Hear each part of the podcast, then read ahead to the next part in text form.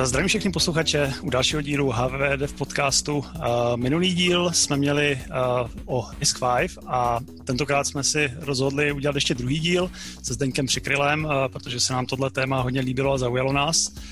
Takže dneska budeme v tomhle pokračovat. Zdravím Pavla do Liberecka, ahoj. Ahoj Martine, ahoj všichni, čau Zdeňku, vítej zpátky v našem podcastu. Ahoj všichni, jsem rád, že jsme se potkali ještě po druhý, aby jsme dokončili věci, které jsme nakousli posledně.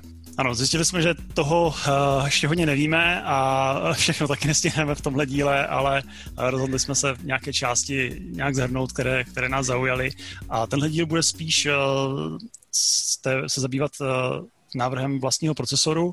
To znamená, od nějak začátku si projdeme jednotlivé bloky, které, které jsou potřeba a dozvíme se zase něco nového. To se dozvíme určitě. Zdeněk poslal tentokrát opět krásnou krátkou přípravu na tento podcast, která je hromady pro mě úplně známých zkratek, takže se naučíme něco nového. A komentoval to tím, že to je pouze ochutnávka na špičce ledovce. Tak doufám, doufám, že to zvládneme. Určitě. Uh, takže já zdravím ještě jednou. Uh, jenom uh, pro ty posluchače, kteří uh, nestihli předchozí díl, jenom lehce uvedu, kdo jsem a co v rámci naší firmy děláme. Takže, uh, jak už bylo řečeno, mé jméno je Zdeněk Přikryl, momentálně jsem CTO ve firmě Corasip. A firma Corasip se zabývá vývojem RISC-V procesorů a zároveň i vývojem nástrojů, pomocí softwarových nástrojů, pomocí kterých tyto procesory vlastně vyvíjíme, případně modifikujeme. Minule jsme si představili obecné koncepty a představili jsme si RISC-V jako takový. V dnešním díle bychom se potom ponořili do návrhu jednoho takového procesoru, který, který prodáváme. Bude to embedded jádro. Co to znamená? Znamená to to, že toto jádro je typicky uvnitř nějakého čipu, je jasně určeno, co tento procesor dělá. Je to typicky jedna činnost, může to být nějaký image senzor, eh, může to být nějaký kontroler, který, který něco, něco řídí, může to být eh, náhrada za nějaký starý procesor, typu eh, nějaká 8051. Je to jádro, které teda dělá nějakou určitou dedikovanou činnost. Tam jsou kladené veliké nároky na jednak spotřebu, protože musí být malá, a uh, také na plochu, že jo, protože ta tady ruku v ruce typicky nejsou kladené nějaké velké požadavky na frekvenci, je to je opět řízeno frekvencí, eh, opět řízeno spotřebou, protože ta je závislá na frekvenci, takže tady se bavíme o řádově maximálně stovkách megahertz, víc, víc to není. Eh, o toho se vyvíjí i způsob programování, eh, protože tyto nástroje se, nebo tyto procesory se programují tím způsobem, že vzniká nějaký dedikovaný firmware, který se potom nahrává do nějaké flash paměti, co je na čipu a to jádro si to potom z této flešky vezme a provádí tu danou činnost. Není tam tedy nějaký zbysilý boot nebo nějaká šílená věc typu, typu, nebo složitá věc typu Linux. Je to jádro, který má nějaký bare metal OS nebo vůbec žádný operační systém. Já bych se ještě Zdenku rád zeptal ohledně, ohledně toho, toho výkonu, jestli jste už někdy řešili v minulosti MPUčka a více, více jader vedle sebe. Eh, ano, víc jader vedle sebe je celkem standardní. Eh, tam zase záleží eh, na tom, jak ty jádra chceme poskládat. Buď to máme systém, který obsahuje více procesorů na čipu a data si mezi sebou vyměňují nějakým způsobem a koherence těchto dat je zařízená například tím, že máme nějaký takzvaný network on chip, to znamená, máme desítky jader na čipu, který si mezi sebou de facto posílají zprávy. Datová koherence se řeší Eh, tímto způsobem, to znamená posíláním zpráv, nebo je druhý způsob, což je typicky známý z desktopů, kde máme nějaký cache coherent eh, cluster, jo, že máme L1, L2, případně L3, který, který vlastně si tu datovou koherenci udrží v sobě. Tak jako tak je tam více jader, uh, typicky každé jádro uh, dělá nějakou činnost, ať už je to stejná činnost v případě nějakých paralelních aplikací, nebo je to různá činnost, když máme nějaký heterogenní systém na čipu tyto, tyto je vlastně, dneska je, to, dneska je to vlastně normální. Dneska už prakticky na těch čipech není jeden procesor, je tam celá řada. Každý z nich má nějakou činnost. A kupa z nich je právě těch embedded CPU, to znamená, kupa z nich je těch malých, které vlastně zvenku nevidíme. Jo? Ty jsou zavřený uvnitř, mají dedikovanou činnost, my jako uživatelé typicky nemůžeme změnit, je to prostě zavřený uvnitř. Proto se jim říká embedded jako vestavěné. Určitě tady ten trend jsme viděli už jako v spoustě řešení. Hodně se teďka prosazuje o řešení, které jsou třeba kombinované, kde jsou rády a procesory v jednom pouzdře. Takže hodně hmm. se přistupuje na řešení, že se to řeší to ADADIO cestou SDR a právě to obsluhuje nějaký pomocný koprocesor nebo mikrokontroler, často to je nějaký armový a malý jádro vedle toho. Takže je to něco, co vidíme teďka i, i v tom riskovém světě. Jo. Přesně. Co se týká potom, uh, ty zmiňoval z MPU jako Memory Protection Unit, to, to je to, co myslíš? Uh, já jsem si to spletl. Já jsem řekl MPU, což je blbost. Ono to je spíš eh, SMP. Jo, no, je... SMP, ano. SMP je případ toho, toho druhé, druhého zmiňovaného systému, to znamená, máme uh, typicky nějaký cache cluster, který udržuje data v koherenci a máme tam naskladaných víc jader. A typicky jsou to aplikační jádra, to znamená, že na nich běží operační systém Linux uh, například. Mm-hmm. Předpokládám, že potom jakoby pro tu synchronizaci ty moduly, které jsou vyvinutý v kernelu v Linuxu, tak pro SMP, tak se, tak se využívají. Nebo tam je něco specifického pro, pro uh, tady, tu, tady tu rodinu. Ne, ne, ne, to, to jako samozřejmě ty jádra o tom, nebo kernel v tomto případě, když se bavíme o Linuxovém světě, tak kernel o tom musí vědět, to jádro mu říká, co je uvnitř, přes device tree a tak dál, takže uh, kernel potom ví, jak se má chovat, ví, co má používat, ví, kde co leží, a celý si to orchestruje vlastně sám už potom. Když je tam víc těch procesorů, tak uh, oni sdílí stejný hodinový uh, subsystém, nebo to je nějak rozdělený tady ty domény? To je celá, celá kapitola uh, sama o sobě, uh, že hodiny, jak jsem říkal, potažmo frekvence, uh, určuje spotřebu, takže tam jsou techniky různé, které vypínají určité části, když něco nedělají, že jedno jádro je utlumený, druhý není. Eh, jo, systémy, když se přesuneme z těch velkých procesorů do těch, eh, řekněme, středních, máme od ARMu Little Big, eh, jo, jeden procesor menší, druhý větší, když větší nemá co dělat, spí. Takže ty domenové, to je celá věda. A, celé, a klíčem k tomu je z toho jako vymlátit výkon a zároveň, když to nedělá nic, tak aby to bralo na prostý minimum spotřeby. Takže domény jsou tam, hodinové domény jsou různý, uh, různé pro různé části. Teďka, teďka, jak jsi řekl to Little Big, eh, tak je to sice z jiného soudku, ale naskočilo mě, hnedka jsem se lekl, jestli nemluvíš o Andy, Anintě, což byl nějaký, nějaká, nějaká genezní problematika u ARMu. Tak uh, by mě zajímalo, jestli tady tím, tady s tím se taky můžeme setkat u Risk 5, nebo tam je to striktně zakotvený, že všechno musí být Little Endian. To je, to je dobrá otázka. Ehm, když se ponoříme trošku do historie, tak na toto téma byla velká diskuze. Dokonce padaly i návrhy, aby, to, aby RISC-V byl na začátku jako BNDNS, to znamená, aby uměla oboje dvoje a bylo to konfigurační option. To, tak se nakonec nestalo.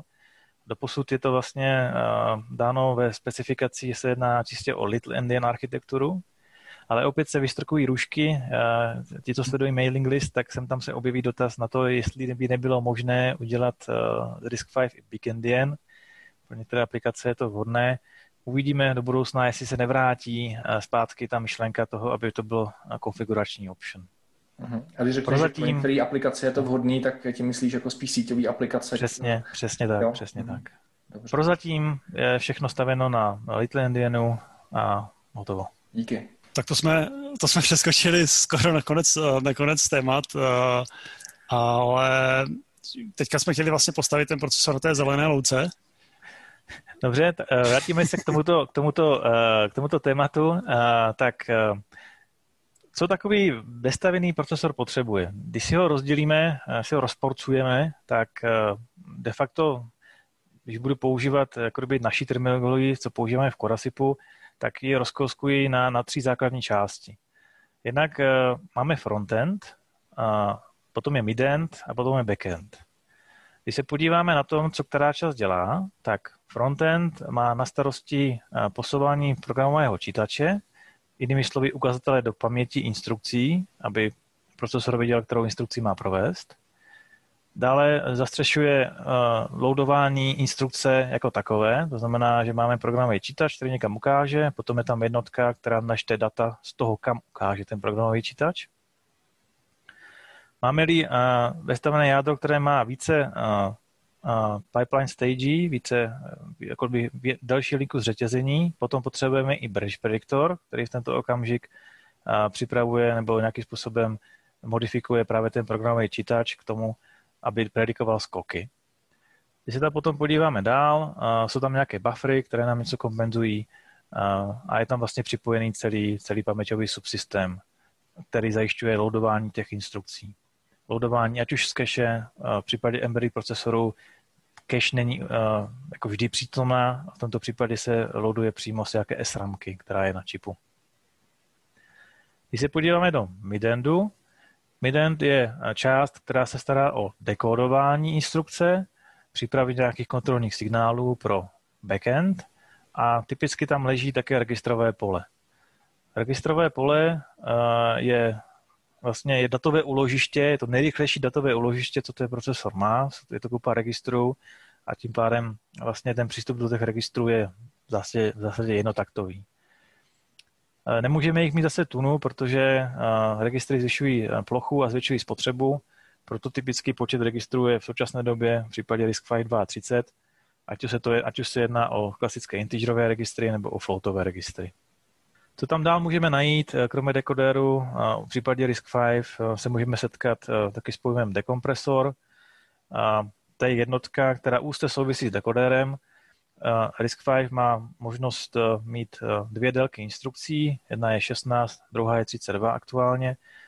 A, ten dekompresor, co dělá, je to, že vezme ty 16-bitové instrukce a připravuje je, nebo transformuje je do 32-bitových ekvivalentů, pro ten dekoder. Takže ten flow je potom takový, že dekompresor se zbaví 16-bitových uh, instrukcí a dekoder má potom lehčí činnost v tom, že může dekodovat pouze 20-bitové. Tady, když to takhle rozdělíme, tak to může eh, mít pozitivní dopad eh, na velikost jádra nebo na spotřebu. Tam v tom Deko, dekodování teda těch kompres, nebo kompresy těch instrukcí, tak předpokládám, že to funguje jedna ku jedné, že ta krátká jedna instrukce udělá jednu dlouhou, že to není tak, že by udělala víc, že by tam byl nějaký mikrokód, nedej bože, nebo tak, který by to komplikoval. Ne, ne, je tam, je tam momentálně jedna ku jedné vazba. To znamená, hmm. že jedna, jedna znamená jedna. Dá se tady nějak připodobnit k tamp modu, co máme u ARMu?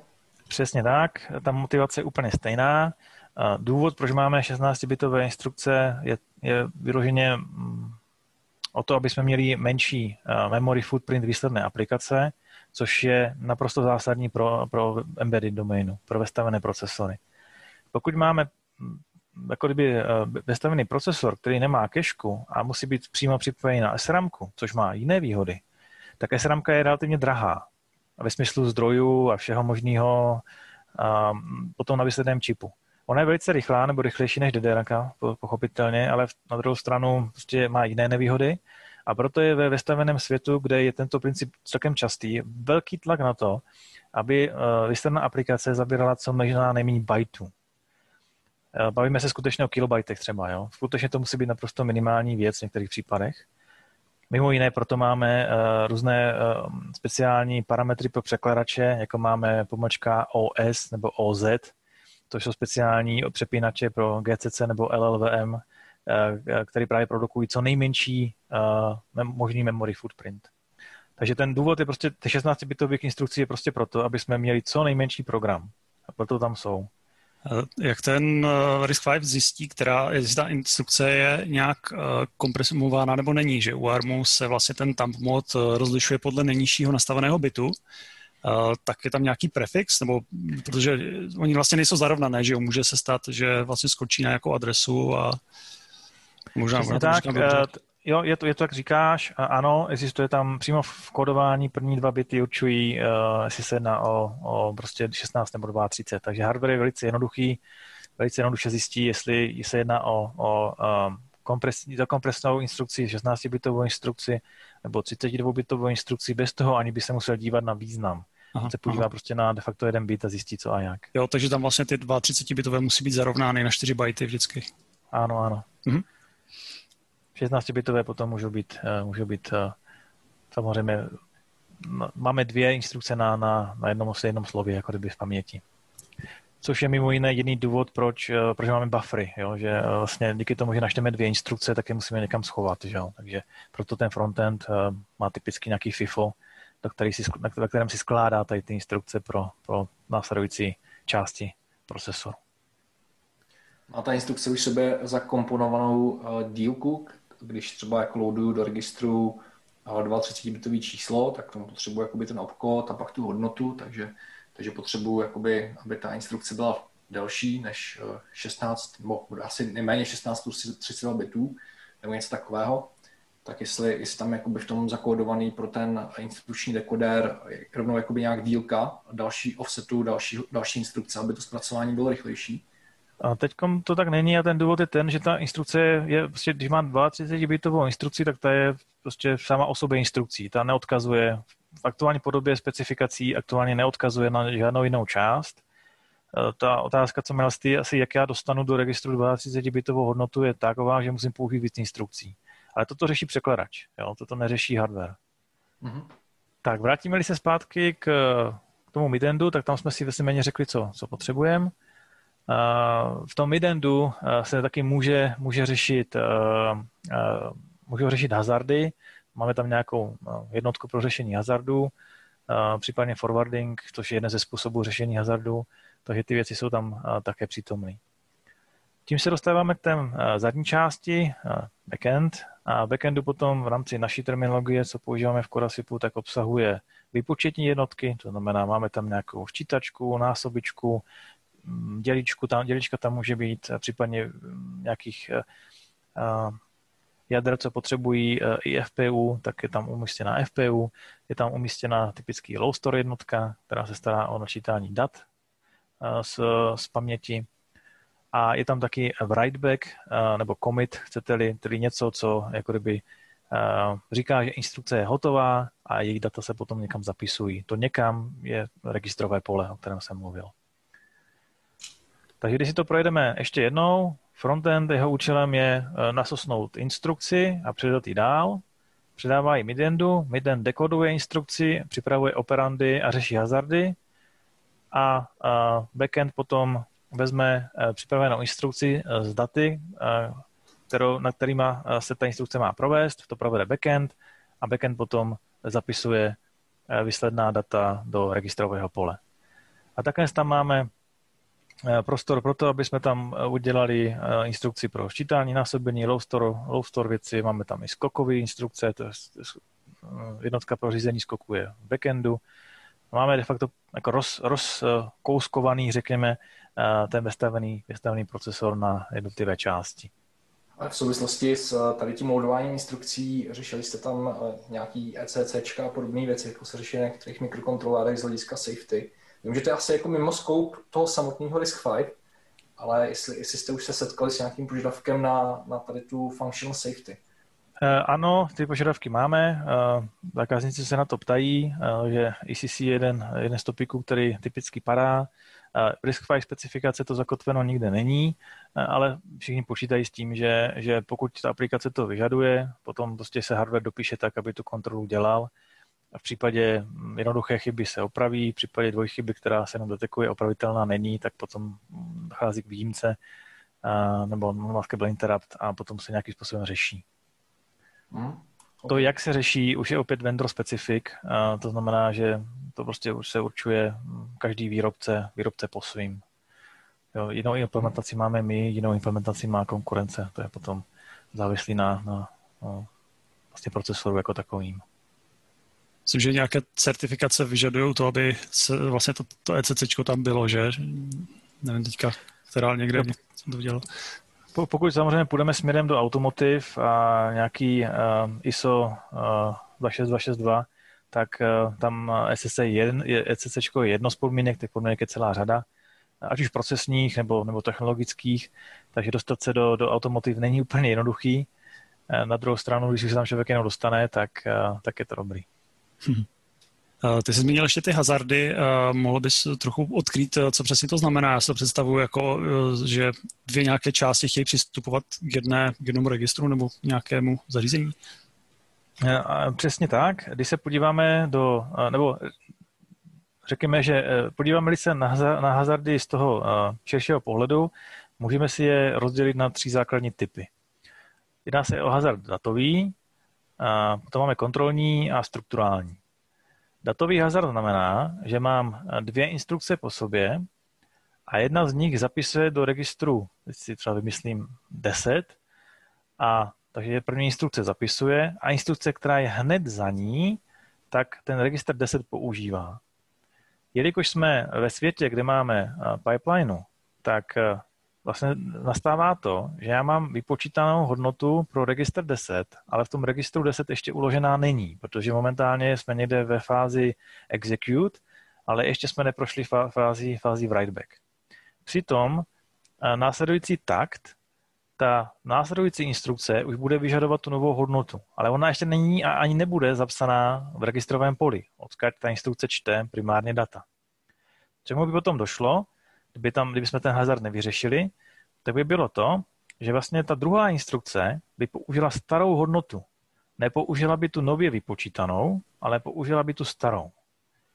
Kdyby jsme měli eh, systém, který není pipelinovaný a jedna instrukce trvá jeden takt a celá se provede, potom bychom datové hazardy neměli. Ale tam bychom zase byli frekvenčně úplně někde na kilohertzích pomalu. Jo? Takže když se bavíme o aktuálních trendech, to znamená pipelineu a procesory postavené na pipelinou, potom se musíme zbavit datových hazardů. To řešení si necháme na později. Teď se pojďme podívat na kontrolní hazardy. Kontrolní hazardy nastávají e, typicky u kontrolních instrukcí, to znamená call, jako volání funkce, nebo branch, skok někam.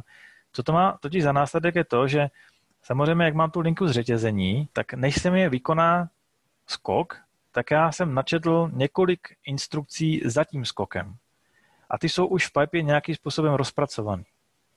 Když já bych neudělal nějakou akci, co se mi stane to, že já provedu eh, skok a ještě k tomu udělám nějaké instrukci po tom skoku, které bych už vlastně udělat neměl, protože už jsem skočil. Takže tento hazard si musím taky nějak vyřešit. Tím posledním zmiňovaným je strukturální hazard a ten je hazard tehdy, když mám eh, v procesoru nějakou eh, jednotku jenom jednu, ale mám zároveň eh, dvě místa, ze kterých tu jednotku můžu použít. To je typický případ nějakých delších pipeline.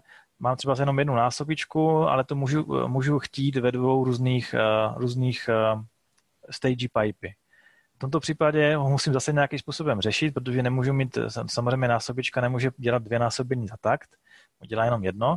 A v tomto případě zase musím nějakým způsobem pořešit to, aby ta pozdější instrukce měla přednost před tou, před tou novější, abych já stihl dokončit tu starší a mohl pokračovat dál.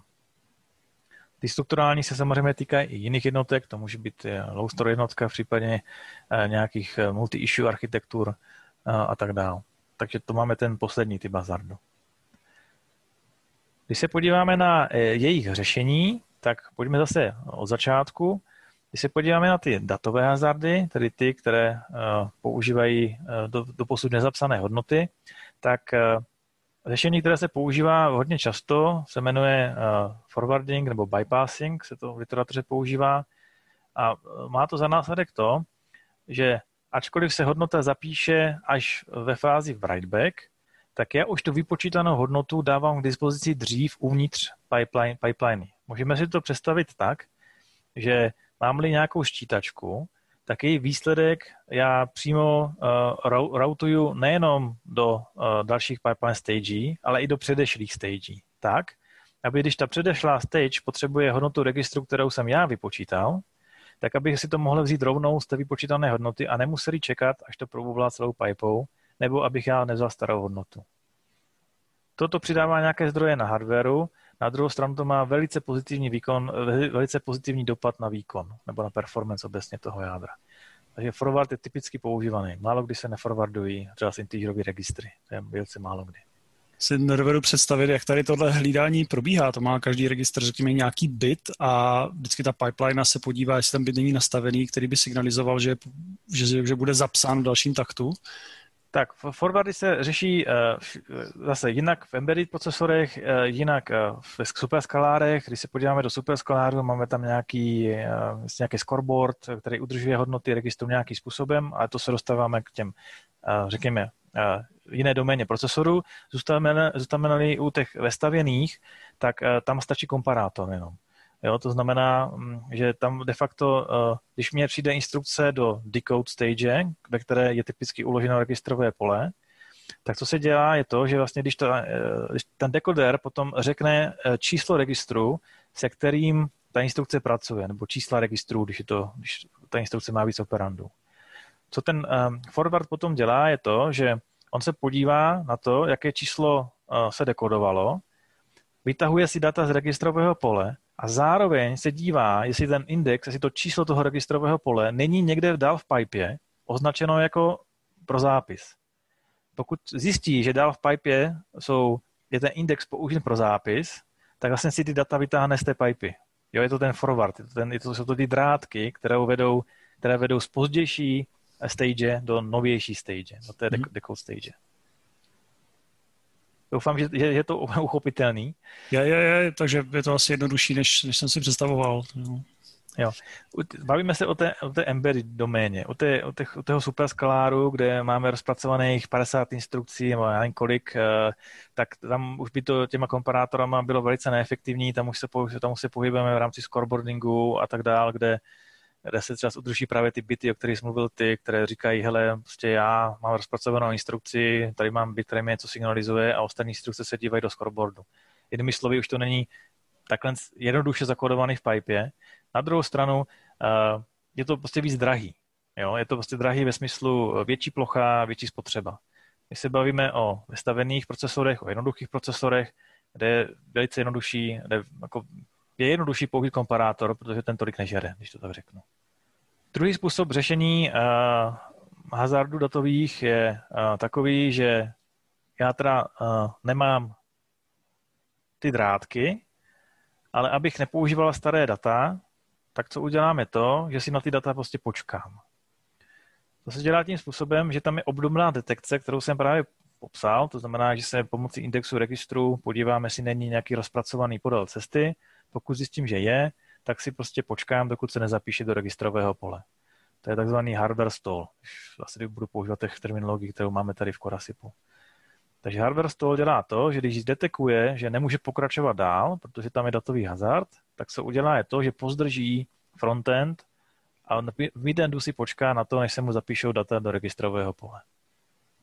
V momentě, kdy se data zapíšou, eh, odblokuje se pipe a ta instrukce vystartuje dál. Třetím možným způsobem řešení, když se bavíme o těch embedded procesorech, eh, tak je to, že tady to čekání už vyřeší překladač. Překladač ví, že tam je datový hazard. On, on to prostě ví. A tím pádem, eh, když má ještě informaci o tom, jak dlouho bude trvat, než se ten datový hazard vyřeší, tak tam vlepí nějaké, nějaké nopy. On tam vlepí jako instrukce, které nic nedělají. To znamená, že místo, abych já měl instrukci A, která zapisuje do registru 10 a instrukci B, která ten registr 10 používá, tak mám instrukci A, která zapisuje eh, do registru 10, potom mám třikrát NOP a potom mám teprve tu instrukci, která používá ten registr 10. Toto řešení je, eh, je neoptimální z hlediska eh, kódu, protože jak všichni tušíme, když tam budeme přidávat NOP pro řešení hazardu, tak mě bobtá kód a jak jsme si řekli, není to úplně ideální ve světě embedded eh, zařízení, kde se těžce platí za každý byte. Takže toto, toto řešení není typický, pokud se nebavíme o eh, takzvaných vlivech, eh, což jsou speciální doména procesoru pro DSP zpracování. Když se budeme bavit o těch standardních risk procesorech, tak tam je typické řešení forward anebo hardwareový stall. Právě když jsi začal mluvit o těch nopech, tak jsem se chtěl zeptat, jestli tady nejsou nějaké instrukce, nějaké instrukční bariéry nebo paměťové bariéry, které by vlastně tady to řešily přímo na úrovni jádra, který by byl vlastně efektivnější z hlediska využití paměti, ale docílil bys vlastně stejného výsledku. Paměťové bariéry tam jsou, ale ty jsou primárně pro, pro loady story a, a potažmo cache.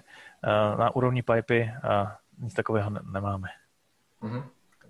Tak, to máme, to máme datové hazardy. Teď, teď se pojďme podívat na kontrolní.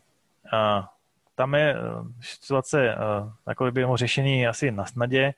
To znamená to, když udělám skok, tak prostě musím zapomenout eh, nebo musím smazat veškeré rozpracované instrukce, co jsou přede mnou. To znamená, že vlastně smažu frontend, smažu midend a nastavím programový, programový čítač na, na cíl skoku, čímž pádem je začne jako kdyby se program vykonávat od správného místa, od cíle skoku. Pokud eh, samozřejmě ten cíl skoku, eh, pokud ta instrukce, která je za skokem, je ta správná, tak se žádný, žádný flash nedělá. Pokud ale tam ta instrukce za tím skokem je špatná, pak se musí udělat flash, to znamená vyčištění té pipy přede mnou a začínám vlastně na, na zelené louce, když to tak řeknu, protože frontend se začne plnit instrukcemi, které jsou na, na, na tom cíli skoku de facto. Zajímavé řešení, co je někteří používají třeba s některé implementace MIPSu, tak ty používají takzvaně delay slot a řešení a ten delay slot znamená to, že překladač je schopen vlepit nějaké instrukce za skok, o kterých ví, že se provedou. To znamená, že vlastně překladač je schopen vložit užitečný kód za skok, takže vlastně se provede skok a ještě se provedou třeba nějaké dvě instrukce za skokem, které nějakým způsobem souvisí buď s tím, kam se skáče, anebo s tím, co se dokončuje. Tím pádem já nemusím nutně by flashovat, protože vlastně ty rozpracované instrukce jsou validní instrukce, jsou to instrukce, které se mají provést a já vlastně kontinuálně přejdu na to, toho cíle skoku. Klade to velké nároky na překladač, protože překladač musí být chytrý, chytrý dost na to, aby to vlastně byl schopen použít. A je pravda, že i když máme takhle schopný překladač, tak ne vždycky jsme schopni ten delay slot vyplnit uh, smysluplnýma instrukcemi a může se nám stát, že tam prostě ty nopy budou taky. Takže zase typicky, uh, typickým příkladem je, je řešení přes, uh, přes flash, to znamená vyprázdním, uh, vyprázdním pipu a začnu oznova. Jestliže mám krátkou pipu, když mám pipu o velikosti 3-4, nebo řekněme 3, tak tam to klirování mi až tak moc nebolí. A prostě ztratím jeden takt a začnu znova. A v případě delších pipeline už to bolí, protože každé vyprázdnění je, pocít, je pocítěno na, na vlastně výkonu toho procesoru a tady vstupuje vlastně mm, prediktor skoku. Protože prediktor skoku, jeho jediným a hlavním úkolem je co možná nejvíce eliminovat zmíněný flash tím, že správně předpovídáme následující instrukci v případě skoku. U vestavěných uh, procesorů se uh, typicky používá taková, řekněme, když to nazvu taková trojka, řekněme, je to, je to branch target buffer, branch history table, return address tag když se posuneme eh, lehce do těch výkonnějších eh, embedded procesorů, tak až do toho začne vstupovat eh, G-Share. Jsou to vlastně techniky nebo vlastnosti prediktorů, které říkají jednak, jak ten prediktor bude úspěšný, typicky, a jednak taky, kolik vlastně zebere místa, potažmo spotřebuji při, při vykonávání toho běhu, jeho programu. Ten branch target buffer, to je vlastně buffer, jak se už název napovídá, eh, ten má v sobě uložené informace o, o cíle skoku, adresy skoku, případně tak skokových instrukcí, znamená o jakou instrukci se třeba jedná, eh, jestli se jedná o nepodmíněný skok nebo o podmíněný skok, o call a tak dál. Takže to máme eh, PTB, nebo Branch Target Buffer. Potom máme Branch History Table, Tady máme nějakou tabulku, která obsahuje typicky dvoubitový counter. Ten dvoubitový counter je saturovaný uh, counter, který říká, že buď to uh, pravděpodobně skočím, nebo určitě skočím, nebo pravděpodobně neskočím, nebo určitě neskočím. To jsou, jelikož je to dvoubitový čítač, tak mám čtyři možné hodnoty a to jsou ty, které jsem zmínil. A vlastně méně tento buffer říká, jestli, se, jestli skoková instrukce, nějaký podmíněný branch, skočí, nebo možná skočí, nebo možná neskočí, nebo určitě neskočí. A podle toho, jakým způsobem se ta instrukce provede, tak tento dvoubitový čítač potom pendluje mezi těmito stavy a pomáhá nám s tou predikcí. Posledním blokem, který se typicky nachází tam, je, je return address stack.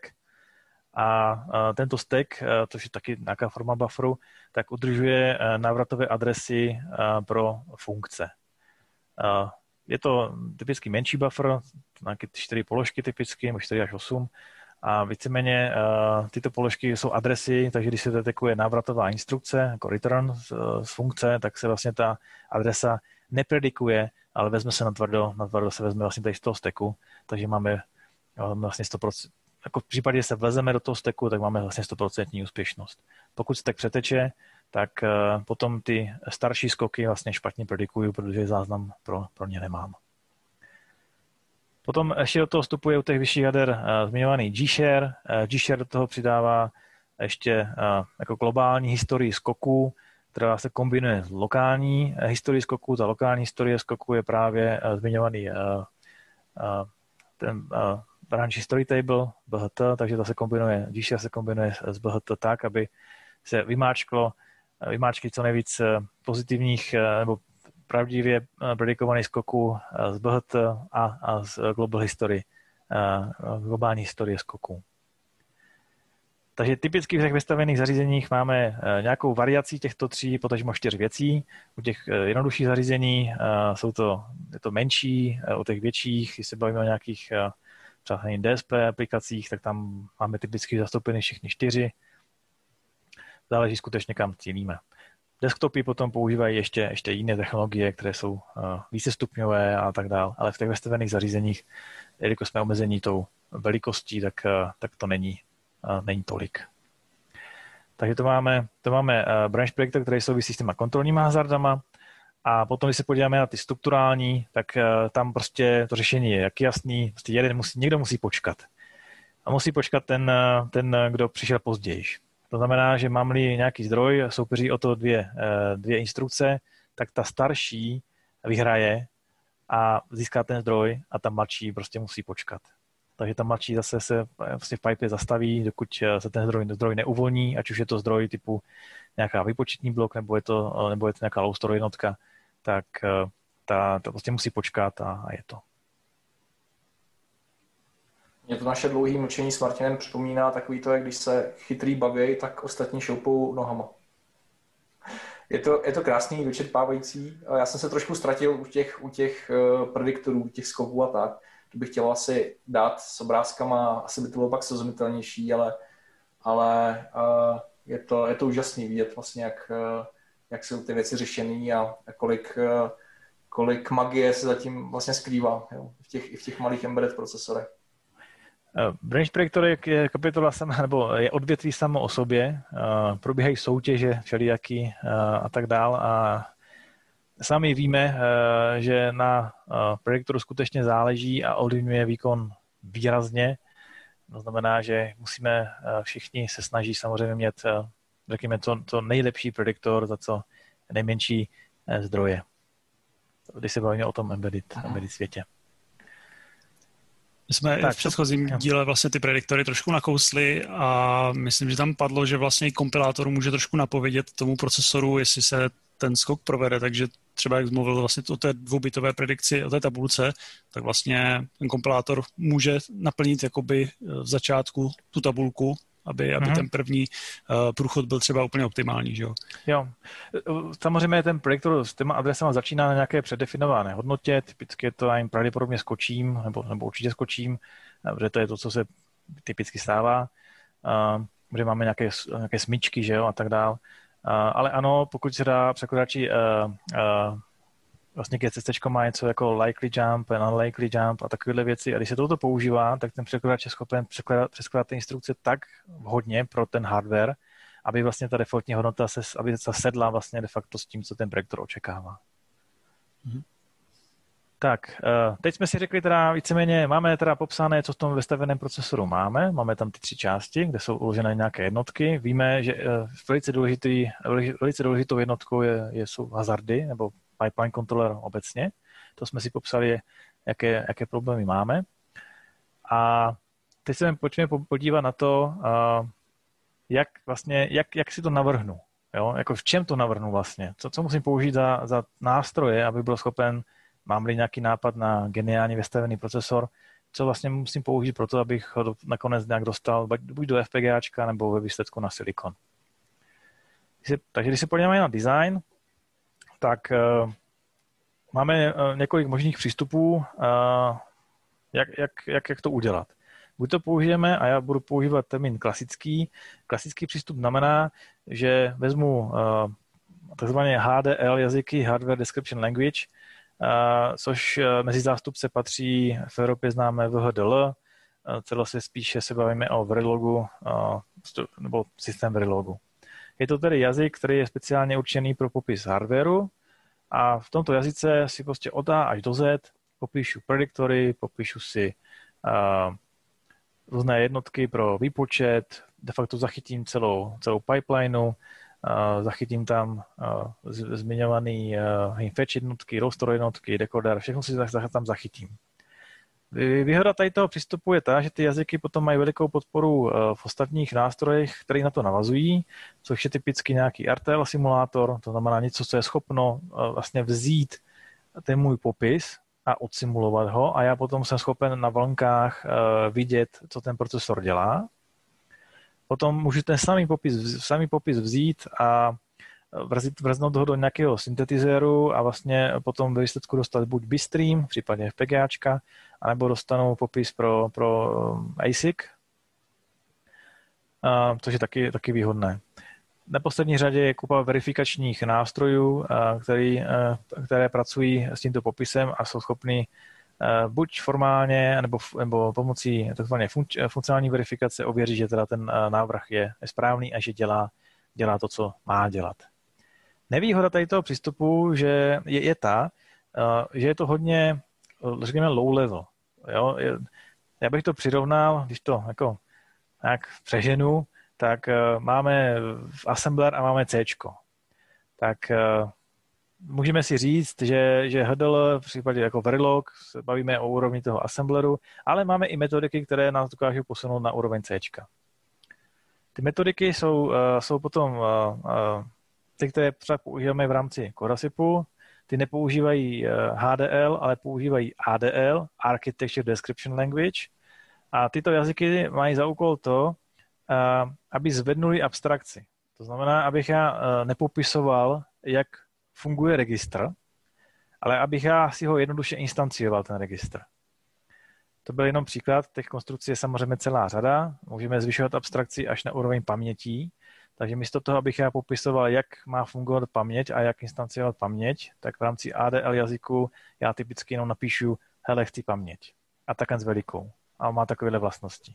A zbytek je potom zařízen nějakou, nějakým systémem pod tím. Podobně jak máme překladač, který vezme C a přeloží ho do assembleru, tak eh, v případě ADL jazyku to funguje podobně, že vezmeme ADL popis a transformujeme ho do, do HDL popisu. Jaké to tady přináší výhody, teda to ADL? Chápu to tak, že to, ten syntezátor nebo ten, co dělá nástroj dělá syntézu, tak vlastně ne, nevidí eh, jenom ty bity, ale tuší i jakoby, co ten celek má dělat, že to třeba nějak zoptimalizuje? Ta, ta výhoda je tam celá řada. Za prvé, díky tomu, že máme zvednutou abstrakci, tak jsme typicky daleko rychlejší, protože prostě se ne, nezabývám psaním uh, nízkourovňových detailů. Uh, druhá výhoda je ta, že ADL typicky zachytí víc informací, to znamená, že mám víc výstupů. Jo? V případě, když to zase přirovnám ke Kodasipu, tak uh, my máme popis procesoru v ADL a my jsme schopni nejenom vygenerovat HDL, ale my jsme schopni vygenerovat i překladač a jsme schopni vygenerovat i já nevím, assembler, i simulátor. Jo? Že ten ADL typicky zachycuje víc věcí než, než, obyčejný, než obyčejný HDL. To se chtěl zeptat právě, jestli ADL vlastně v podstatě templatovací engine nad tím HDLkem, uh, nebo VHDLkem, ale ty jsi nás odpověděl, že to dělá jako mnohem větší scope, tím, že tam jsou zakomponované i ty, učiny. Přesně tak. Eh, je celá řada těch jazyků. Eh, my máme jakoby svůj vlastní, který, kterému říkáme Kodal. Existují i jiný, jako NML, jo, je jich, je jich, je jich víc. Zajímavý je, že většina z nich vznikla v Evropě na univerzitách, což je hezký. A Kodal je jeden z nich, ten vznikl tady na Brněnské univerzitě. A vlastně jejich výhoda tkví v tom, že skutečně zvyšují abstrakci, tím pádem vývojář je daleko víc produktivní a uh, dokáže toho udělat víc za kratší čas. Jo, to je, o co to běží.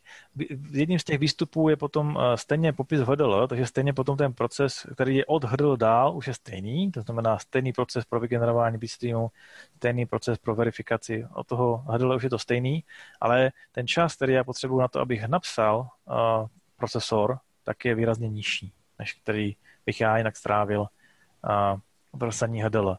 Ten, je to tam ještě vynásobený tím, že těch výstupů je víc. Jo? Takže když bychom si řekli, že si, eh, hele, pojďme si postavit RISC-V na zelené louce a řekli bychom si to v době, kdy neexistoval překladač. Tak v tento okamžik, eh, to by to znamenalo, je to, že já, já musím vlastně vymyslet nejenom implementaci, to znamená, to znamená HDL, ale ještě si nemusím navíc zabývat vlastně vývojem překladače a dalších toolů, které s tím souvisí. Ty ADL jazyky mají právě za úkol toto vlastně vylepšit, nebo tady tu potřebu úplně odstranit tím, že veškeré výstupy jsou generované.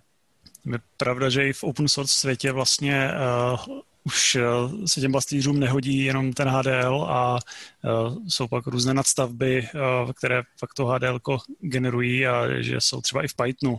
Teďka mm. je napsáno hodně, hodně bloků a ještě, teda jsem úspěšně s tím nic nezbyldil, ale velice jednoduše se tam propojují právě tyhle, tyhle prvky jako paměť, jo, nějaké jádro a periferie a to hodně, hodně jednoduše to vypadá. No. Přes, přesně tak. A to je ta motivace, jo? že prostě pojďme zvednout abstrakci. Mě momentálně nezajímá, jak je ta paměť implementovaná. Já prostě potřebuji paměť, budu věřit, že ten tool vygeneruje optimální paměť pro mě, pro mé potřeby. A potom se můžu soustředit na moji přidanou hodnotu, to znamená na můj procesor, ne na paměť, která mě v zásadě nezajímá. Těch jazyků je potom celá řada, nebo těch technik. Eh, jiná další technika je eh, High Level Synthesis, HLS. Eh, tyto techniky používají typicky klasický C nebo C++. Tam ty procesory se potom popisují lehce hůř. Ty ADL jsou typicky stavěny právě na, na procesory, aby, byly, aby zvyšovaly produktivitu tam. Ale budeme-li se bavit o normálních blocích na zpracování videa, nějaká parní máčička, ne nutně programovatelná, Potom zase nemusím šahat po, pro, po HDL, ale můžu jít a můžu si to napsat v C nebo v C++ a nechat tool, aby mě z toho vygeneroval RTL, které uh, vlastně bych jinak musel psát manuálně, ale díky tomu, že to popíšu v C nebo v C++, tak jsou rychlejší, kde se nemusím starat o uh, nějaké je to, je to něco, co vy v Kodasipu kombinujete? Právě tady ty, tady ty C-like jazyky a HDL, anebo položeně striktně jedete nějakou nějaký jeden předepsaný technologický stack. U nás se to eh, obecně mixuje, eh, jsou problémy, které se řeší líp tam tím jazykem a oným jazykem. Když se zaměříme čistě na, na ten core, jako kdyby na core procesoru, tak tam je to kombinace vlastně ADL a C. Jo, to znamená, že vlastně Kodal je de facto eh, C-like language, je to, je to jako jazyk postavený na C, který do kterého jsme přidali určité konstrukty, které nám umožňují zachytit eh, jednoduše eh, pipelineu, eh, umožňují nám jednoduše zachytit registry, jejich vazby, jak detekovat nebo jakým způsobem popsat hazardy. Je to všechno jako kdyby C-like, ale zatím je celá mašinérie generátorů, který vlastně z toho vygenerují výstřední HDL a eliminují chyby, které by normálně člověk v rámci popisu eh, v HDL dělal. Jo, je tam další věc, která vlastně to, to ADL má za úkol, je vlastně odstranit nějaké chyby, eh, které děláme z přehlédnutí nebo copy-paste chyby. Jedna z dalších věcí, co ADL má vlastně odstraňovat, nebo může odstraňovat. A když mluvíš o tom C-like jazyku, eh, co byl ten konkrétní důvod nevzít nějak zaběhnutý systém C, který se používá v té doméně? Ten důvod byl no celá řada těch důvodů tam byla. Jak jsem říkal, uh, systém C je de facto C++ a uh, ačkoliv se v tom uh, dají popsat krásné věci, přesto systém C zůstává primárně simulační platforma. Syntéza ze systému C, vlastně, když se podíváte, jak to je, tak ona se jako by nikdy nějakým způsobem moc jako nezazářila. Jo? Těch důvodů je celá řada. A v našem konkrétním případě eh, ten, ten důvod je ten, že eh, nezachytí úplně všechno, co potřebujeme my zachytit. Takže my bychom museli dělat, vlastně C++ je nástavba nad C++ a my bychom museli dělat nástavbu ještě nad, nad uh, systém C. To jsme nechtěli, my jsme chtěli něco jednoduššího, proto C. C je prostě, ať chceme nebo nechceme, pořád používaný v rámci embedded domény. Vývojáři se na to zvyklí, dokonce i ti hardwareoví jsou na to zvyklí nebo v nějaké podobě. Takže proto, proto ten důvod pro, pro C-Like. Mm, super. Když máme uh, design hotový, ať už je to tady v rámci HDL, nebo v rámci ADL, nebo nějaké jiné technologie, tak nedílnou součástí uh, vývoje procesoru je verifikace.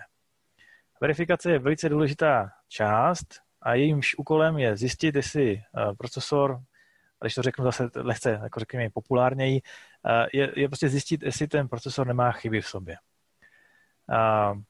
Je tam zase řada technik, nejznámější z nich je formální verifikace a druhá zmiňovaná je jakoby funkční verifikace. Rozdíl mezi nimi je ten, že u formální verifikace popíšeme nějakým jazykem zase vlastnosti, co ten procesor má mít, nějaké lemata, a potom máme nějaký aparát, který vezme tady tu sadu těch rulů, těch lemat a, a kontroluje ji formálně vůči tomu popisu. Výhoda tady tohoto přístupu je ten, že výstupem je to, jestli tam je nebo není ten bug vzhledem k těm rulům, které, nebo těm lematům, co jsme napsali. To znamená, nepotřebují žádné test casey, nepotřebují žádné dodatečné informace, prostě mám sadu, sadu pravidel, když, ty, když ji aplikuju a, spustí se mi ten výpočet, tak na konci mám zelenou nebo červenou. Když je zelená, tak jsem si jistý stoprocentně, že na té staně pravidel ten design je v pořádku, když je červená, tak je tam chyba. Nevýhoda tady tohoto postupu je ta, že je velice těžko, velice těžko škáluje na velké designy, což procesor je. Takže tam to trvá, tam buď to musíme omezovat stavový prostor, nebo bychom se prostě nedočkali, než by to by doběhlo. Druhým přístupem. Scope, jako tady těch automatizovaných testů je daný právě v tu chvíli, na co si v podstatě jako ten vývář vzpomene, jaký stavy by tam mohly nastat a, a chybí tam potom, nebo to je to, na co poukazuje, že tam potom chybí nějaká systematičnost v odhalování těch chyb. No, samozřejmě formální verifikace je tak kvalitní, jak má kvalitní pravidla, jo, které jsem si napsal. Jo. Když si napíšu špatný pravidla, tak verifikuju hovadinu a to, že mi to dá zelenou, neznamená, že to je v pořádku. Ale pointa je taková, že v případě, když vezmu v potaz to, že ty pravidla jsou v pořádku, tak potom neexistuje uh, možnost, jak, uh, jak by se tam ta chyba dostala, vzhledem k těm pravidlům. Což je, uh, což, na, což, ale jak říkám, nevýhoda je, že to neškáluje pro velký designy. Proto máme ten druhý přístup, což je jako by ta uh, functional based verifikace, uh, kde hraje prim momentálně uh, metodika UVM, což je metodika postavená nad eh, systém, eh, systém Verilogu. A ta metodika spočívá v tom, že eh, de facto je simulační, no, to znamená, že jako kdyby já mám prostě nějaký simulační referenční model a mám potom ten design, který jsem udělal a ten referenční model mi nějakým způsobem diktuje výsledky a já to kontroluji vůči, já to kontroluji vůči tomu, vůči tomu designu. Tady všechno stojí a padá na tom, že musí mít kvalitní vstupy nebo test casey. To znamená, nemluvíme o pravidlech, mluvíme o test casech, to znamená v případě procesoru eh, dám tomu program A a spustím ho na, uh, spustím ho na uh, referenční modelu, spustím ho na design under test na tom, na tom RTL, nechám to nějakou dobu běžet, porovnám potom výsledky a zjistím, jestli to mám správně nebo, ne, nebo to správně nemám. Výhoda tady tohoto postupu to je, že to škaluje dobře pro velké designy, Nevýhoda je, že mi to řekne, že tam chyba není pro tyto test casey. To znamená, že pro 100 test caseů ten design může být v pořádku, ale pro 100 první nemusí. Když to u případě té formální verifikace, její výhoda je v tom, že řekne, tam ta chyba není. Za předpokladu, že má správně, správně ty pravidla napsané. Když to u té funkční mi to řekne, není tam chyba pro těchto 100 výstupů, nebo pro těchto 100 vstupů. Ale zase to škáluje na velký designy, když to ta formální verifikace ne. Potom máme nějaké dodatečné metodiky, eh, které souvisí primárně s tou, s tou typicky s tou eh, funkční nebo tou simulační verzi, kdy mám nějaké assertiony, nějaké coverpointy, cross a tak dále. Něco, co mi říká, jak kvalitní eh, ty test jsou a jak moc jsem to jádro pokryl nebo ne. Je to velice zajímavé, zajímavé odvětví. Mrzí mě, že, že tady v České republice na to školy moc netlačí, vysoký, když, eh, jako by, jo, není tady moc verifikačníků, když to tak řeknu, přitom je to eh, doména, která je úplně úžasná z mého pohledu. A je to, je to strašně důležitá část, protože bez verifikace bychom ten design nikomu dávat nemohli. Já tak na Twitteru nějaké zahraniční verifikátory mám, ale moc jsem se od nich nenaučil. Vlastně tady tohle se dá srovnat možná v softwarovém světě s unit testy, akorát teda nevím, jestli ty unit testy se dají jakoby víc říct, že jsou jakoby v tom hardwareovém světě formální nebo funkcionální. Možná si myslím, že funkcionální tím, že jo, jo. Si za, tam... za mě je to takhle. Za, za, mě, za mě jako kdyby jsou to zase nějaký simulační testy, které na dané, daném vstupu něco prostě ověří. Ano, ale ne, ne, neověří úplně všechno vlastně, jo. protože jako mám samozřejmě možnost tam nahrnout eh, jako by 100% coverage a čekat na to den a vyzkoušet všechny možné corner case a případy. Potom mám plně pokrytou jednotku. V případě procesoru to ale mě rozhodně jednoduchá věc. Možná, možná brute forcingem to taky jde, když má člověk hodně času, že? No, tak když má člověk pár desítek let, tak možná, možná by to potom šlo.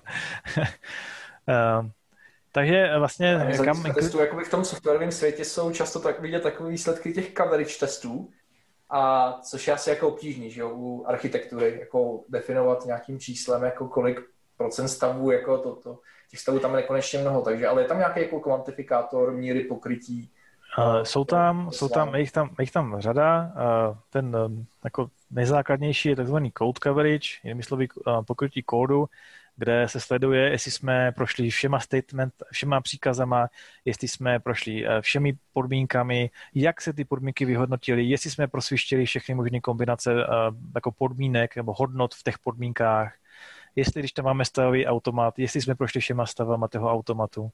Tyto metriky tam jsou a my je používáme, všichni používají, to je takzvaný ten, ten code coverage. A potom máme uh, funkční coverage, uh, což eh, říká to, že já jako vývojář říkám, že musí nastat událost A a když nastane událost B, tak v případě já události C se stane něco jiného ještě. A nějakým způsobem my stavíme nad tím ještě další pokrytí. To znamená, že, ne, že my jako kdyby uh, že ten code coverage není dostatečný typicky. Já potřebuji přidat ještě, ještě jako cover pointy, které mi říkají, že určitá událost, určitá kombinace věcí nastala. Což nutně nemusí vyplynout z toho, uh, z toho uh, to code coverage. Jako jsou integrační testy zase pro softwaráře. Mm-hmm. Můžeme, as, asi můžeme. A potom tam máme ještě nějaké, nějaké uh, assertiony, uh, které hledají to, že právě že nesmí nastat nějaká kombinace. Jo? Že, že třeba nesmí, nesmí dojít k tomu, jak jsme se zmiňovali, ten strukturální hazard, to znamená, když se dva bijou o jeden zdroj, tak nesmí nastat případ, aby ho oba dva dostali v jeden takt. Mm-hmm. Jo, takže to, to jsou, tam, to jsou další, další techniky, které jsou postaveny uh, nad tím. A ještě jednou říkám, že to se snažím tady nějakým způsobem říkat v těch, v těch obecnějších rovinách, aby mě verifikačníci nezastřelili. Potom Uh, je tam samozřejmě kupa, kupa věcí uh, schovaných pod pokličkou. Za mě je to úplně, úplně krásné téma, takže jak říkám, jo. určitě pokud máte možnost v rámci studií, určitě se na to podívejte. Co jsem nedávno četl, tak vlastně desktopový třeba intelácký procesor x86, tak vlastně jsem někdo byl napsané, že to ani nejde verifikovat, uh, protože už je to tak složité a prostě mašina, jo, která vlastně, že to souvisí s tím heartbleed, s těmi problémy, jak uh, uh-huh. ty paměti, uh, jak ty jádra si vidí, vidí tam, kde nemají. Takže máš nějaký informace k, to, k tomuhle, nebo nějaký poznámku? No, tak poznámka k tomu je, že ano, verifikace je challenging, je, je, je výrazný, je to, je to výrazná část celého, celého procesu vývoje procesoru. A uh, řekněme, že Intel je samozřejmě, to není embedded procesor už, to už je desktopový procesor, kde máme úplně spoustu věcí, co se stávají paralelně a různě se může odlít na zájem a pokud celý stavový prostor eh, vyžaduje spoustu výpočetního času, spoustu uh, simulačního času a hold, uh, když je někdy špatně nastavený nebo napsaný verifikační plán, tak to hold slipne. No. To souvisí s tím, jak jsem říkal, že když mám, když mám code coverage 100%, tak to nutně neznamená, že tam chyba není. Když já projdu všema podmínkama správně a vším, tak to nutně neznamená, že když projdu určitým způsobem ty podmínky, tak uh, uh, že, že to vlastně bude fungovat. Jo? Hmm. Tak, za předpokladu, že máme teda, nějakým způsobem jsme si navrhli procesor, rozdělili jsme si ho, napsali jsme si ho, zverifikovali jsme si ho, tak uh, v tomto případě si už můžeme potřást rukou, máme výsledný design, tento design už můžeme eh, krásně vlepit do FPGAčka, budeme, když si chtít něco ověřit eh, na něm, případně už se můžeme předat eh, dál na, na potom vývoj nevím, křemíku, tak, aby vlastně z toho vznikl nějaký krásný, krásný, krásný švábík, který bude potom něco dělat. Tak bych se zase chtěl zeptat na prostředí Codasipu, jestli ta práce potom jakoby s tím, ta verifikace na tom reálném hardwareu, jestli je úplně jako minoritní část toho vašeho procesu, anebo naopak jako podstatnou část tím trávíte, nebo jak to vlastně máte? Eh, verifikace je, řekněme, nedílnou součástí, protože bez ní to, to fakt hmm. nejde. A uh, my, my fungujeme v, jako v, v rámci agile uh, vývoje. Co to znamená? Znamená to to, že máme týmy, které se zabývají vývojem třeba zmiňovaného vystaveného procesoru a je tam mix mimo jiné vývojářů a, a verifikačníků. A ty spolu už se uh, spolupracují uh, daným způsobem, takže verifikace probíhá od prvního dne uh, a je to, je to nedělná součást a trochu si říct, že to je, to je víc, je tam zabijeme víc času, než v rámci vývoje. Vývoj díky tomu, že používáme ADL techniky a máme studio pro vývoj procesoru, tak ten čas tam strávený je typicky menší, někdy, někdy o mnoho menší než potom verifikace. Příkladem... To jsi tady řekl, dá se no. potom hovořit o tom, že máte takový ten model TDD, ten Test Driven Development? To úplně bych kecal, kdybych řekl, že to také máme, ale snažíme se jako kdyby už v rámci specifikace si vytvářet verifikační plán, aby jsme viděli, kde nás to může kousnout. Ale že bychom vyloženě zašli testama a potom nějak tím způsobem design dělali, to tam, tam ještě nejsme. Jo, jo. A aby se to vlastně kvantifikovalo, tak když vezmeme nějakou jednoduchou jednotku, a nějaký, nějaký uh, zmiňovaný ten dekompresor, tak uh, ten jsme měli v Kodelu napsaný za chvilinku, samozřejmě já nevím, pár, pár dní ani ne, ale verifikace zažila jako výrazně díl.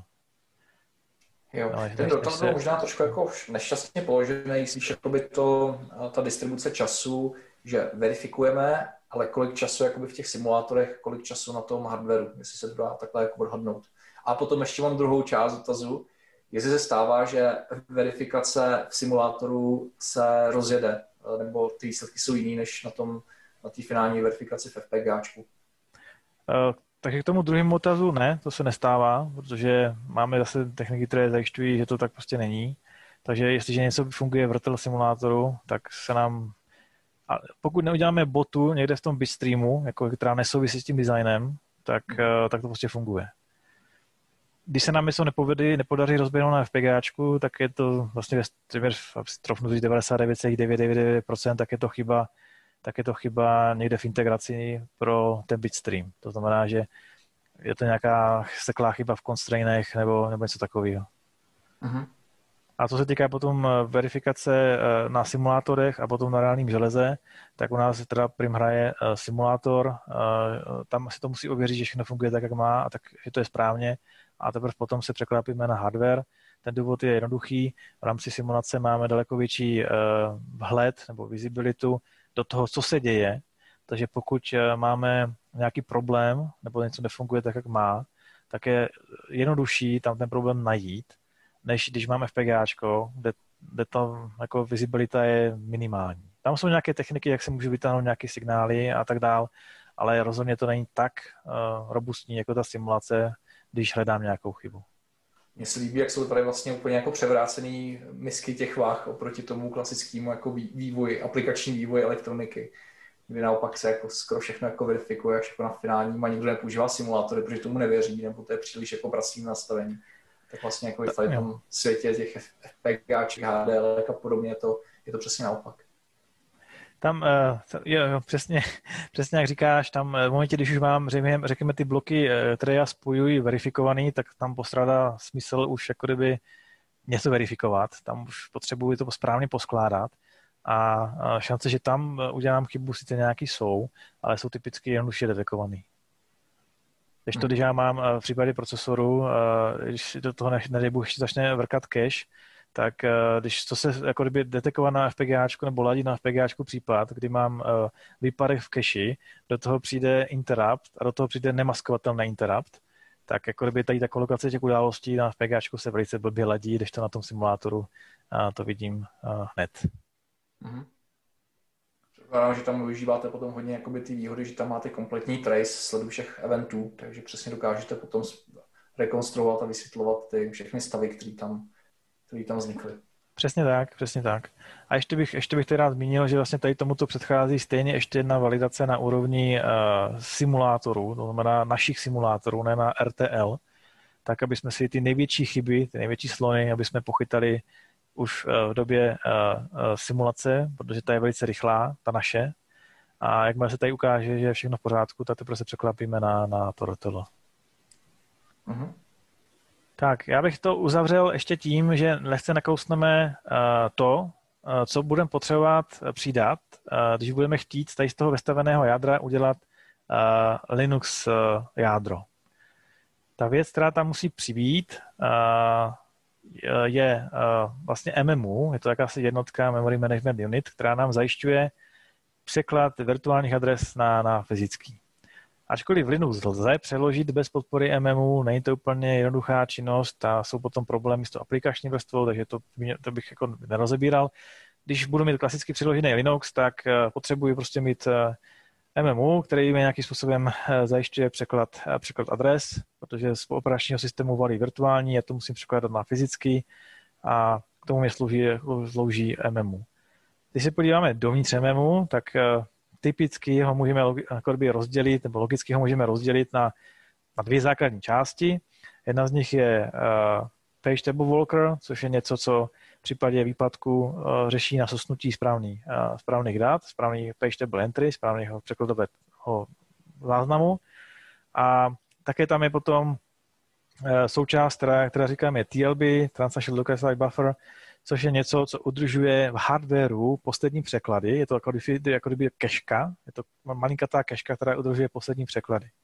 Ty důvody, proč to udržujeme, je, se, je vlastně jenom vlastně jeden a to je výkon. My bychom bez Telebe mohli žít, ale potom by to všechno musel řešit software a bylo by to strašně pomalý. Proto máme, máme Telebe uvnitř, uh, uvnitř procesoru. Za předpokladu, že máme MMU, tak uh, potom ještě musíme zajistit uh, privilege módy v tom procesoru, kde u vestaveného procesoru bez podpory Linuxu buď to mám jenom uh, machine mode a maximálně můžu mít machine a user mode, kde user mode mi zabraňuje, uh, abych přistoupil nějak ošklivě nějakým zásadním registrům procesoru. Uh, a je to typicky pro ten embedded svět, kde mám akorát machine mode a user mode. V případě Linuxu potřebuji ještě supervisor mode, což je něco, s čím pracuje operační, operační systém. Toto všechno je definované krásně v rámci, eh, v rámci RISC-V specifikace, takže ten říká, jakým způsobem má probíhat překlad adres a jakým způsobem má probíhat eh, eh, supervisor mode, nebo jaké vlastnosti má mít supervisor mode, případně user mode a, machine mode. Takže předpoklad, za předpokladu, že tam přidáme ty privilege mody, přidáme tam MMU, tak de facto jsem vytvořil Linux, Linux friendly jádro, protože co potom musím vyřešit, uh, tak už je akorát překlad toho Linuxu, to znamená, musím ho přeložit pro uh, RISC-V. Při překladu tomu musím vložit uh, informace o periferiích, které kolem toho procesoru mám, typicky je tam nějaký UART, nějaký, nějaký timer nebo clint v případě RISC-V nebo click a tak dál. To znamená, dám tomu device tree, když tomu dám device tree, jsem schopen přeložit Linux, potom potřebuju něco, co mě zavede ten Linux. V případě RISC-V máme aktuálně OpenSBI k dispozici, který umí, umí zavést. Případně můžu použít ještě U-boot jako další zavaděč. Když se bavíme o tom vestaveném Linuxu, tak je tam ještě něco, čemu se říká first stage or zero stage bootloader, co jsou typicky jednoduché aplikace, které třeba z flashky, kde je uložený image toho Linuxu, tak ho jsou schopni nahrát do DDR paměti a teprve potom předají řízení OpenSBI, OpenSBI předává Ubuntu, Ubuntu Linuxu a nakonec máme krásný init, který nám spustí nějakou aplikaci. Teď se bavíme o vestaveným, vestaveném nebo embedded Linuxu, to znamená zase ještě chci zdůraznit, nebavíme se o nějakém desktopovém počítači, bavíme se o nějakém zařízení typu router, o nějaké jednoduché zařízení, co umí přehrávat nějaké audio-video záznamy na nějakém menším displeji.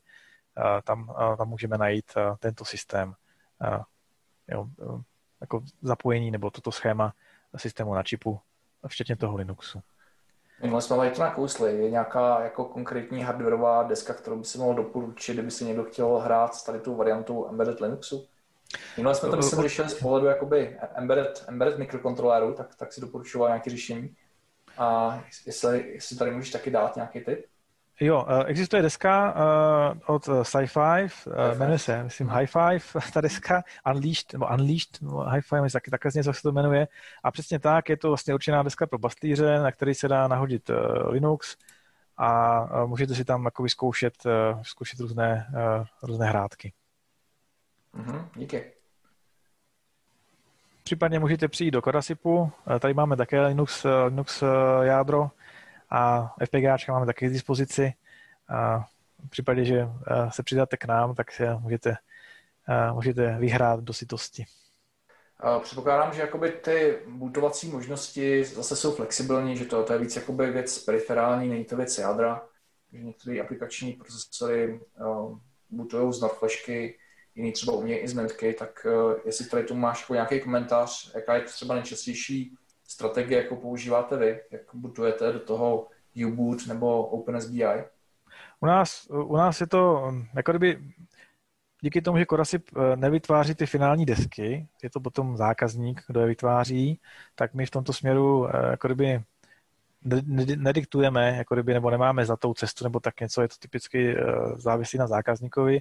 Nicméně v rámci nějakých demonstračních účelů máme jednoduchou desku a tam ten boot je velice jednoduchý, jak jsem říkal. Máme, máme Zero Stage bootloader, co předává potom řízení OpenSBI, U-boot jsme přeskočili v tomto případě a vlastně natvrdo valíme, navalíme do Linuxu, protože na té desce je to správně udělané, aby to bylo jednoduchý. Ta deska není eh, zároveň nějak extra velká, těch periferek tam není moc, a, takže tam ten uh, boot je normálně z flashky, flashka se překopíruje do DDRky, to dělá ten Zero Stage bootloader, potom Zero Stage bootloader předá řízení OpenSBI, který už je v té kešce, eh, sorry, v té SRAMce. A v té vlastně potom už OpenSBI si řeší svoje a předává řízení Linuxu, který nabutuje a spustí naší aplikaci, která, která tam potom velice jednoduše ukazuje, že všechno běží jak má a komunikuje která přes ta, která ta boot stage zajišťuje konfiguraci DDR kontroleru? To, to máme, jo, to je základ, konfigurace jako taková v, naš, v našem konkrétním případě je vlastně daná tou deskou, takže my to máme natvrdo daný jako by na, na, přímo jako by zakompilovaný do Linuxu a je to dáno, dáno tímto způsobem. A dokážeš si představit, že potom jaký ty první stage, ty, co jsou úplně na začátku, tak buď to ta Zero nebo First, tak ty něco takového dělají, úplně na začátku. Mm-hmm. Jo, myslím, že to dělá U-Boot tady tohle, eh, ty DDRK u těch armů no. a tak. Ale to, jak říkám, my jsme U-Boot přeskočili, protože u nás je to daný deskou, takže my to nepotřebujeme v našem případě a my skáčeme rovnou, rovnou Jasně, ne, ne, není, to, nemusí, není to tak flexibilní, není to potřeba mít tak flexibilní. No. O, to, o to jde, jak jsem říkal. U nás, v našem případě, jelikož nejsme ti, co dělají potom výsledné desky, uh, tak my to takové máme otevřený, protože to zákazník, to jiný požadavek. Takže tady to spíš je pro naše hrádky, uh, pro naše demo, pro demo účely, ale není to ten finální produkt, ani to není účelem, aby to byl ten finální produkt. Jo? To, to potom dělají ty zákazníci už. A co týče supportu, se schopí potom zákazníky supportovat s Embedded Linuxem? Jsme samozřejmě, uh, máme nějakým způsobem support pohlídaný, uh, zatím všichni spokojení, co máme feedback, tak uh, zatím dobrý. Uh-huh. Tak já myslím, že jsme probrali uh, další velkou část uh, na návrhu procesorů. Zdenku, ještě jednou děkuju za tvůj čas a za, za to, co jsi nám přidal zase do hlavy. Já děkuji za pozvání, eh, jako vždy potěšený eh, mluvit o zajímavých technologiích. Doufám, že i posluchače téma zaujalo. A jak jsem říkal posledně, platí to pořád. Pokud vás téma zaujalo natolik, že byste se chtěli domluvit, rozvidět víc, tak není problém se domluvit schůzku u nás. Pořád hledáme talentované lidi, které by tato tematika zabývala, ať už vývoj procesorů, nebo verifikace, anebo ostatně i, i vývoj technologií, které staví na tom ADL jazyku, který generuje všechno možný. Takže máme otevřené hodně popis Fronten, frontendák nemusí znamenat, eh, že tam zakouzlíte s JavaScriptem. Jak jsme se dozvěděli. Ano, když se podíváme na ty jazyky, tak když bych je měl vyjmenovat, tak ano, jedná se o HDL jazyky, C, C++, Aktuálně hledáme třeba i, i Java na IDE, protože potřebujeme nějaký grafický prostředí. Takže určitě, pokud má někdo zájem, není problém. Tam na jednu poslední otázku. Jestli, jestli by si dokázal identifikovat, která třeba česká univerzita, jaká škola je vlastně jako nejvhodnější. Teďka mířím vloženě na to, aby jsme nějak namotivovali třeba i mladší posluchače, kdyby, kdyby někdo vzplanul pro tento, pro tento obor, tak kam by ty by si ho nasměroval? Co je jako nejlepší zdroj informací nebo potom je škol, aby, aby se vlastně jako přiblížil a, a dokázal jednou navrhovat procesory a pracovat ve vašem týmu? Jo, tak uh, když uh, Když se podívám na, na skladbu uh, lidí tady u nás, ať teda jako kdyby se nikoho nedotknu, tak zase je to, jak to je, to znamená, většina lidí přichází ČVUT, VUT, protože tyto školy jsou, řekněme, prakticky orientované, nebo víc prakticky orientované uh, v těch oborech, které, které úzce souvisí s tím, co děláme. Uh, to znamená, tady v Brně je to, je to FICO na VUTu, v ČVUT je to, je to informatika, co tam je. Co se týká Brna, tak máme i dobré, schopné, velice schopné lidi v rámci FECTu, který si mají, mají ošahaný hardware a hardwareové jazyky. Ale není to omezený čistě na to. Máme tady pochopitelné lidé, lidi i z Masarykovy univerzity v Brně a, a i odinut.